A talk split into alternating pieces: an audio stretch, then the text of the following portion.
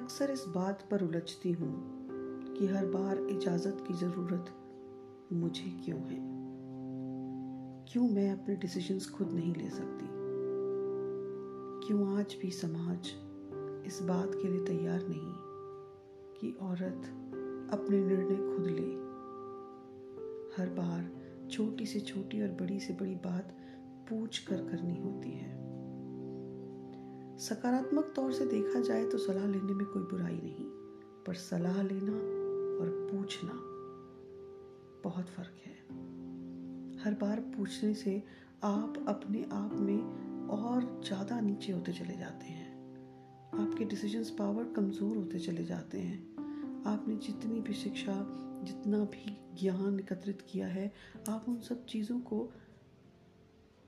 पूरी तरह यूज़ नहीं कर पाते।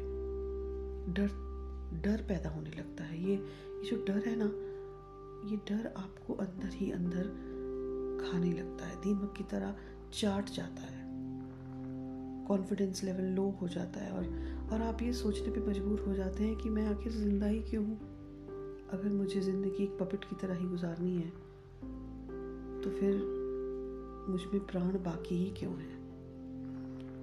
फेमिनिज्म की बात बड़े पद्धर पर हो तो रही है, मगर फेमिनिज्म को दिल से कबूल कर पाना हमारी सोसाइटी के बस की बात नहीं।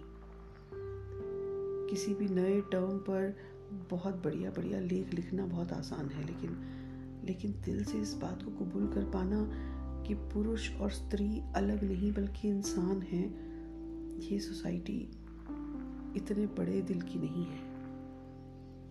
हो ही नहीं पा रही। हम जितने मर्ज़ी एजुकेटेड और मॉडर्न हो जाएँ, लेकिन हमारे अंदर जो जड़ों में जो वो धसी हुई चीज़ें हैं ना, वो निकलती ही नहीं है। हाई लेवल की क्वालिफिकेशन लेने के बावजूद भी औरत हर बार इन ढकियानुसी पुरानी बातों में फंसी हुई है। उन पुरानी बातों में जिनके अंदर आज का पुरुष भी अपने आप को जकड़ के बैठा है। यह सोच के कि अगर तुम मेरी हो, मेरे घर में रह रही हो तो मुझसे पूछे बगैर कुछ नहीं कर सकती। ये पाप होगा या चरित्रहीनता या फिर या फिर विद्रोह या ऐसा ही कोई अलग सा नकारात्मक शब्द जो जो कहीं ना कहीं औरत को ये सोचने में मजबूर कर देता है कि यूँ ही कलेश करने से बेटर है कि पूछ लेते हैं। क्या ये पर्सनालिटी डेवलपमेंट के चैप्टर के लिए एक ठीक बात है? कि औरत को अपने आप में खड़े होने का या अपने निर्णय खुद लेने का अधिकार नहीं होना चाहिए? छोटी सी बात है, मगर बहुत गहरी भी है। शायद कहीं ना कहीं हमारे परवरिश में ही ये चीज़ें मैटर करती हैं। हम छोटे बच्चों में ही ये भेदभाव शुरू कर देते हैं और धीरे धीरे धीरे धीरे वही लड़के, पुरुष और फिर शायद पति या या कोई ऐसी अहदे पे बैठ जाते हैं और यही करते आते हैं।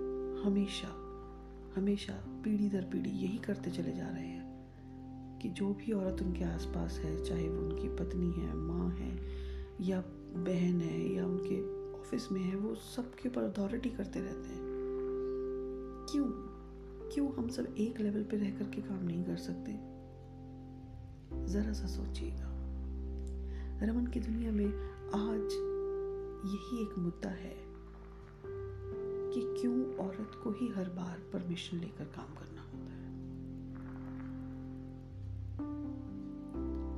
फिर किसी बात पर, फिर किसी रात में, फिर किसी गहरी मुलाकात के साथ मिलेंगे। आज के लिए इतना ही। नमस्कार। जय हिंद।